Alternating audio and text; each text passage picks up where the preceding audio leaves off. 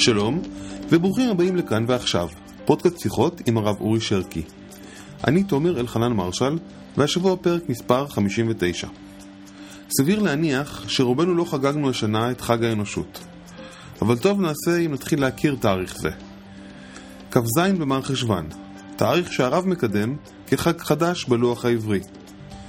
קצת על איפה עומד החג החדש, ומה מטרותיו, בשיחה הבאה. שלום הרב. שלום וברכה. לא מזמן חגגנו כולנו את חג האנושות. כולנו הלוואי. אה, חג האנושות הוא בעצם תאריך אה, חגיגי חדש בלוח העברי, והוא יום כ"ז במרחשוון. כן, כ"ז במרחשוון אה, הוא היום שבו נוח יצא מן התיבה וקיבל את שבע מצוות בני נוח, לדעת רבי אליעזר, צריך לציין. ואני הצעתי את, ה... את היום הזה כחג עבור בני נוח בעולם כולו. איזה יום שבו הם יכולים להזדהות עם התוכן המיוחד של שבע מצוות בני נוח. ברוך השם זה מזה כבר uh, כמה שנים, עשינו בעצם uh, לפני מעט ימים את הכנס הרביעי של כ"ז במרחשוון, uh, שיש לו איזשהו הד, לא רק בארץ אלא בעולם כולו. וודאי שהדבר הזה מקדם את הזהות של בני נוח. זכינו גם uh, לקבל את מכתב הברכה של uh, ראש הממשלה בנימין נתניהו, שרצה להגיע אל הכנס אבל היה צריך לנסוע לארצות הברית, ושלח לנו uh, מכתב uh, תמיכה נלהב, צריך לומר. Mm-hmm. גם uh, קיבלנו את ברכתו המצולמת של הרב דוד לאו, הרב הראשי לישראל. והופיעו גם אנשים חשובים על הבמה המרכזית, הרב יואל שוורץ, סגן, שר, סגן ראש העיר ירושלים מר דב קלמנוביץ', הרב דוד מנחם.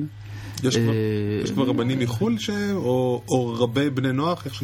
כאילו, מה זה רב? כאילו... יש לבני נוח מנהיגים משלהם. בקבוצות שלהם הם מקבלים הכשרה מאיתנו, מתייעצים מאיתנו, מקבלים את ההוראות ההלכתיות שלנו, אבל בסופו של דבר הם, הם לוקחים את האחריות על הנעשה, ואנחנו מקווים שהתופעה הזאת תלך ותגדל.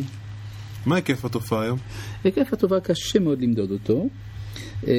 אם אנחנו נדבר במספרים, אני מעריך שמספר האנשים המגדירים את עצמם כבני נוח בעולם, המגדירים את עצמם באופן מודע וברור לחלוטין של קבלת שבע מצוות ואי שייכות לשום דת אחרת, מדובר בערך ב-30 אלף איש.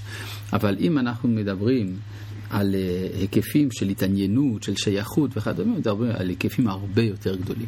אתה חייב להיות לא שייך לשום דת אחרת להיות בן נוח? כאילו מצד האמת כן. זה כלומר למעשה אי אפשר לקבל את עולה של סמכות אחרת מתורת משה ויחד עם זה להיקרא בן נוח לכל דבר. אבל בהחלט ניתן לדבר על מעמדים אמצעיים כמו שיש לך בן נוח זהב, אז יש לך מכסף, ערד, אלומיניום, פלסטיק. כלומר?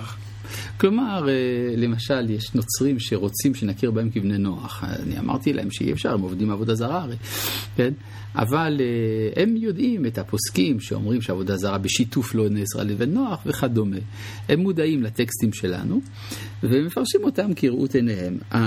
אני סבור שהלכה למעשה אי אפשר לקדם כיוון כזה, משום שבני נוח השלמים, האמיתיים, אפשר לומר, אינם מעוניינים שנכיר באחרים כבני נוח. זאת אומרת, הם מאוד נעלבים כשאומרים להם שאפשר שנוצרי ייחשב כבן נוח.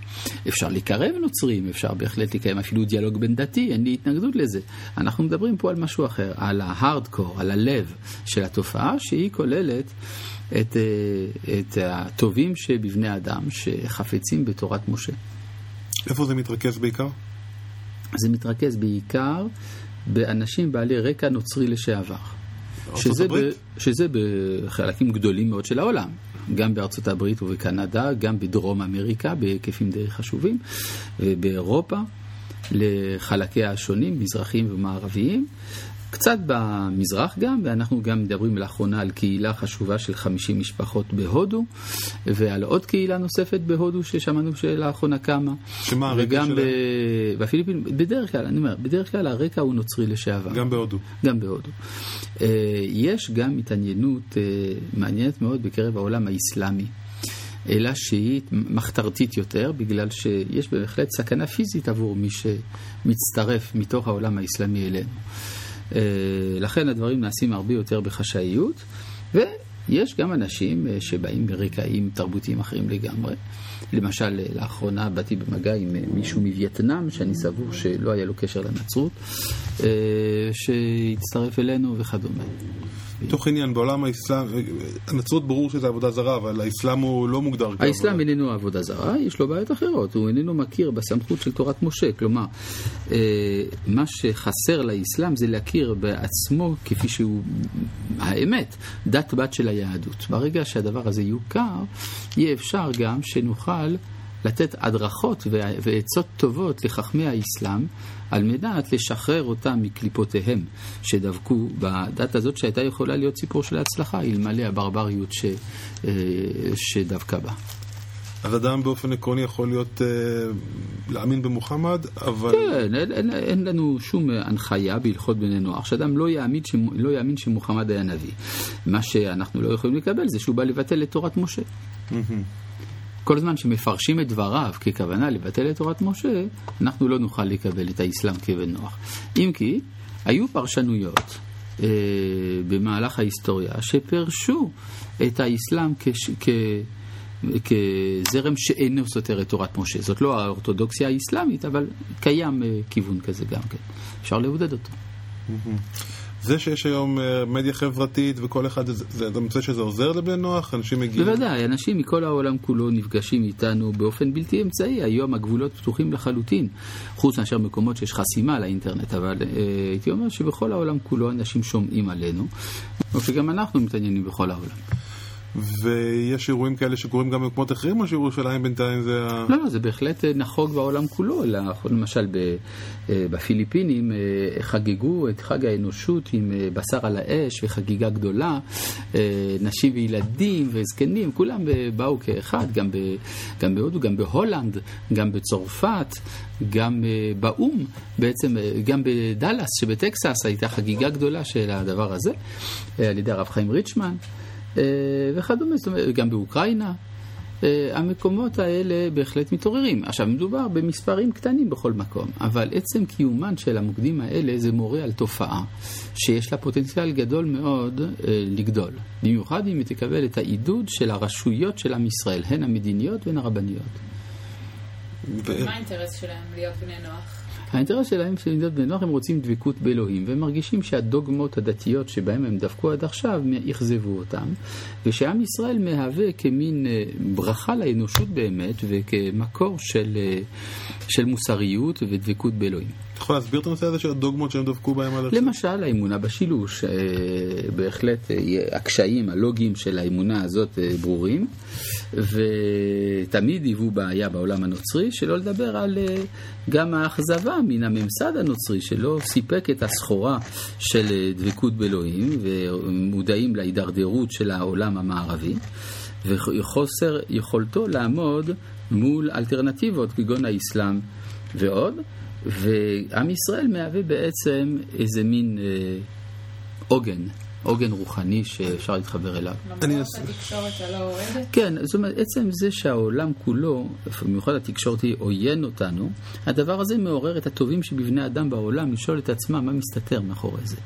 כי כשאנחנו רואים אגרסיביות כל כך חסרת אה, היגיון כלפינו, אז יש אנשים שמנסים לבדוק מה, מה, מה יש באמת כאן מאחורי זה. ואז אה, מגלים את עם ישראל. רוצה להבין את היחס בין, בין נוח לעם ישראל, כי האנשים האלה רואים בעם ישראל... את מקור, את מקור ההוראה האלוהית בעולם. ואין להם בעיה להיות מין דרגה שנייה... תראה, אמר לי פעם המנהיג של אה, בני נוח, אה, ספניה סררי, בהולנד, אמר ספניה סברין. אמר לי שכששואלים אותו מדוע הוא מסכים להיות סוג ב', הוא אומר מי שלא רוצה שיתגייר. כלומר, דבר, יש דבר שעבורנו היהודים מאוד קשה לתפוס. איך יכול להיות שאדם מודע לזה שמוקד הקודש, מוקד האור, נמצא באיזשהו מקום והוא לא מצטרף אליו? אני לא מנסה לתרץ את הכשל הלוגי או את הקושי הלוגי שיש בעמדה כזאת, אני רק מתוודע לזה שזאת המציאות, שיש אנשים שחפצים להיות מהעומדים אה, מול הקדושה מבחוץ. זאת עובדה. זאת היא עמדה אפשרית, כמו שלמשל, אף על פי שאינני כהן, אינני מתאווה להיות כהן. מתוך הנחה שאתה לא יכול להיות כהן. אה, יכול להיות, אבל תראה, סך הכל קורח לא השלים עם הדבר הזה, ואני כן משלים עם הדבר הזה. אני מבין שיש גם עילוי כללי, עתידי מישראל להיות במדרגת כהנים, והכהנים מדרגת כהן גדול, ואז גם אומות העולם יוכלו לעלות למדרגת ישראל. אוקיי. או כמו שאמר לי חסיד חב"ד, עתידים המתנגדים להיות במדרגת חסידים, והגויים להיות במדרגת מתנגדים. אתה יכול אה, לתת לנו קצת סקירה על מה קורה באמת עם חב"ד בקטע הזה? כי יש... גם חב"ד עסוקים הרבה בהפצת שבע מצוות בני נוח בקרב אה, אה, בני אומות העולם. יש אולי שתי נקודות שבהן הפעילות שלנו נבדלת מהפעילות שלהם. א', העמדה שלנו היא ציונית, זאת אומרת, אנחנו רואים את התהליך של התקרבות האומות כחלק מתהליך הגאולה. עבור חב"ד, הציונות איננה הגאולה, אלא להפך, ולכן המאמצים שלהם להפיץ שבע מצוות בני נוח דומים למאמצים להפיץ מצוות בקרב היהודים, במובן של הקדושה הפרטית. אה, דבר נוסף, מבחינה הלכתית, אה, העמדה המרכזית אצל רוב חסידי חב"ד זה ששבע מצוות בני נוח זה מקסימום ואסור להוסיף על כך. בעוד שבעמדה ההלכתית שאנחנו אה, מקדמים, אנחנו מבינים ששבע מצוות הן מינימום ושאפשר להוסיף. טוב. ש- שנזכה. לראות את אה, חג האנושות גודל הולך. והולך. אמן כן יהי רצון.